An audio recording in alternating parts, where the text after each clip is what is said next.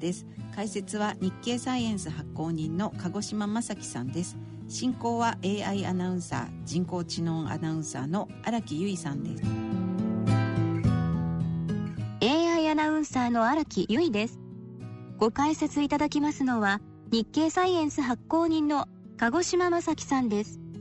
鹿児島さんよろしくお願いします。はい。さて日経サイエンスの最新号11月号は特集で何を紹介していますか？えー、激動宇宙と題しまして、えー、宇宙の彼方で起こっている強烈な、えー、現象を取り上げます、えー、キーワードは素粒子のニュートリノです、えー、夜空をですね眺めていると静かで、えー、冷たいように見えますけれども、えー、宇宙の彼方ではですね、えー、私たちの想像を絶する激しい現象が今も起きているわけですね、その代表例が巨大なブラックホールからですね吹き出すジェットであるとか星の大爆発です。でこうした超高エネルギーの天体現象というものはですねこれまで光まあ、いわゆる電子波ですけれどもの観測に頼っていましたけれども近年注目されているのはですねその素粒子のニュートリノなんですね。で地球にですね飛んでくるニュートリノを観測することによりまして、えー、そうした激動的な現象をよく理解することができまして、えー、天文学の長年の謎の解明であるとか宇宙の歴史や進化の解明につながると期待されています。ニュートリノといえばノーベル賞を受賞した小柴正俊博士が観測に成功した素粒子ですね。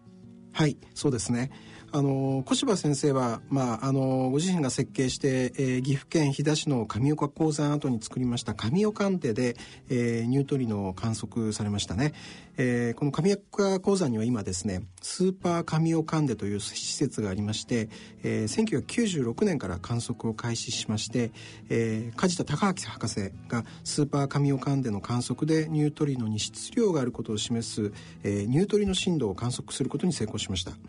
で、えー、宇宙のさまざまな場所でですね起きた星の大爆発によってですね、えー、ニュートリノが宇宙を飛び交っていると考えられているんですけれどもこの超新星背景ニュートリノという超高エネルギーニュートリノをですねいち早く観測することを目指しまして、えー、スーパーカミオカンデの、えー、改装工事を今進めているところです。スーパーカミオカンデとはどんな施設ですか？はいえー、11月号の表紙の画像をご覧いただきたいんですけれども、えー、地下約1000メートルに設けた円筒形の、まあ、水を貯蔵するタンクです。えー、直径と高さは40メートルで、えー、内側の壁にはですね、直径50センチメートルのまあ、まるでお化け電球のようなですね形をした高電子増媒管というものがですね約1万1000本びっしりと取り付けられています。で11月号の表紙を見ていただくとですね画像の下の方にボートに乗った作業員の姿が映っていますのでそのスーパー神オカンデの大きさとその光電子増媒管がびっしり取り取り付けられている様子にですねまああの圧倒されてしまうっていうんですかねとても壮観です。えー、スーパー神オカンではですね超純水というきれいな水を約5万トンもたっぷり貯めてですね蓋を閉じた真っ暗な状態で、えー、ニュートリノが飛んできてまれに水と反応して生じる発光現象をですね、えー、光電子増倍管で、えー、捉えて観測します。でニュートリノはですね普通の物質とほとんど反応しませんで地中や水中でも宇宙空間と同じように動き回っています。地下深くだとですねニュートリノ以外の粒子の飛来が非常に少ないので、えー、宇宙から飛んでくるニュートリノを観測するのに最適なわけです。なるほど。スーパー神オカンデで超新星背景ニュートリノを観測するためにどんな計画を立ててどんな改修工事に取り組んでいるのですか？はいえこれまでのスーパーカミオカンデではですね超新星背景ニュートリノは観測できませんでした。えそこでですね、えー、その超新星背景ニュートリノの観測を目指す、えー、スーパーカミオカンデガドリニウム計画というものを作りましてですね、まあ、この計画に基づいて工事を進めています。えー、スーパーカミオカンデに飛んでくるニュートリノはですね実はいろいろな種類がありまして例えば原子力発電所を発生源とするニュートリノもあります。そこで、えー、いかにニュートリノを区別するかということが大切になるわけですね。でキーとなるのがですねこのガドリニウムという物質です。でこれをスーパーカミオカンデの超純水に混ぜておきますと、えー、超新星背景ニュートリノとだけ反応しまして、えー、独特の光り方を、えーまあ、観測できるようになるそうです。で改修工事ではですねまず故障した高電子増倍管の交換それからガドレニウムの濃度を均一にするための配管の改造そしてタンクの水漏れを防ぐ、まあ、処理などを進めています。工事が完了したらスーパー神予管では具体的にどんなことを明らかにできるのでしょうか？はい。えー、新生スーパー神オカンデの目的はですね、えー、ガドリニウムを用いた新たな観測手法の有効性を確認することとですねそれからまあ最大の目的というのは超新星背景ニュートリノの存在を明らかにすることです。ただあの10年間観測して得られる超新星背景ニュートリノはですね全部で数十例程度と、まあ、予想されているんですね。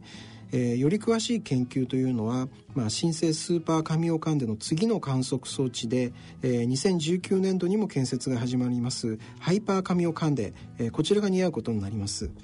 またですね、えー、新生スーパーカミオカンデが観測を始めましたら、えー、観測した超新星爆発による超新星ニュートリノが宇宙のどの方角から飛んできたのかも、まあ、絞り込むことができます。そうしますとですねその情報を世界中の天文台であるとか宇宙望遠鏡に伝えればですね夜空に超新星が現れる1日から2日前にですね観測体制を整えることができるわけですね。つまりですね、えー、超新星が輝き始める前から詳しい観測が可能になりましてまあ、未だに不明の点が多い超新星爆発のメカニズムの研究が、まあ、大きく、まあ、進むというふうに、えー、期待されているわけです。まあ、具体的なターゲットはですね地球から約600光年の距離にありますオリオン座の恒星ベテルギウスですでこの恒星はですね超新星爆発が起こると考えられています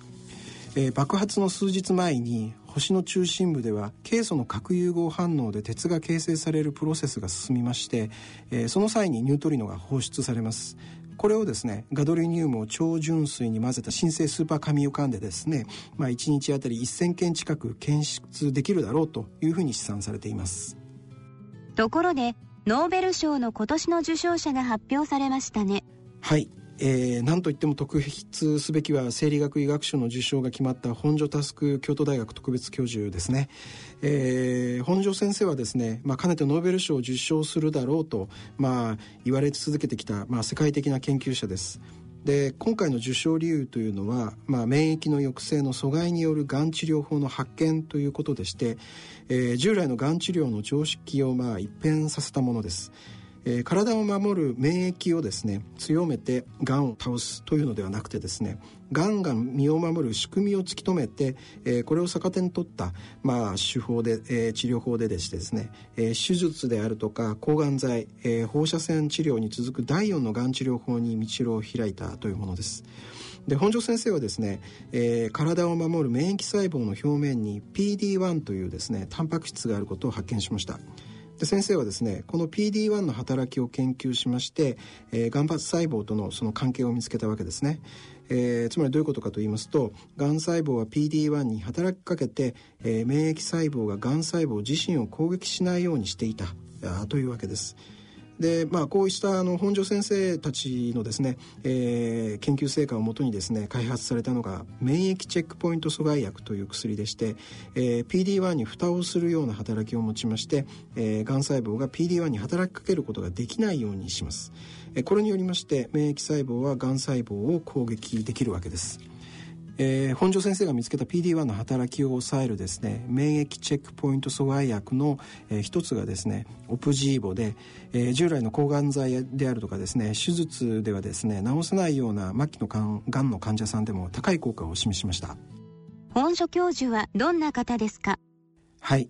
えー、とても粘り強い研究者と言われていますえー、本庄先生とですね、えー、京都大学医学部で同級生で、えー、肝臓移植の権威であります田中光一、えー、元京都大学医学部附属病院長もですね、えーまあ、そのことを指摘されています。えー、田中先生によりますとですね肝臓移植ではですね移植を受けた患者さんがですね免疫抑制剤を服用する量が次第に減る現象、えー、これ免疫関与っていうんですけれどもこの免疫関与っていう現象があるんですね。でこの現象がなぜ起きるのか、えー、その謎を解明するためにですね田中先生は本庄先生に相談をされたそうです。でそうしますとですね、えー、本庄先生は今回の PD-1 が関係してるんではないかというふうに、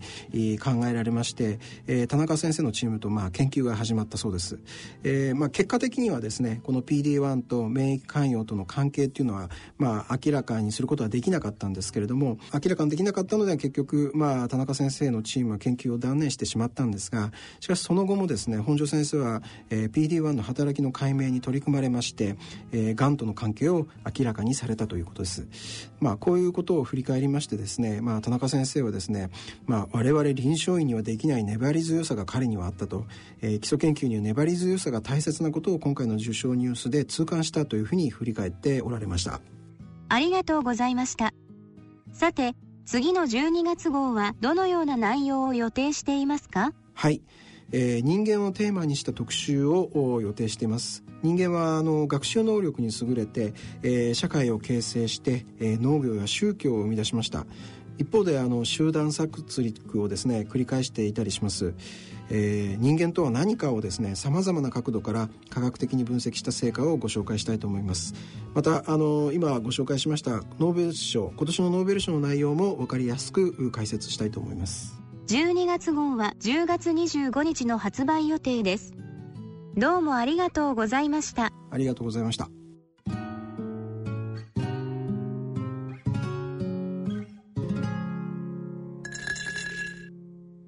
人の科学のコーナーでした。雲の上に何があるの？さてここで音楽をお聴きいただきましょう。お聴きいただきます曲は2017年度大人のバンド大賞優秀賞受賞曲クエーカーの「クジラとカモメ」です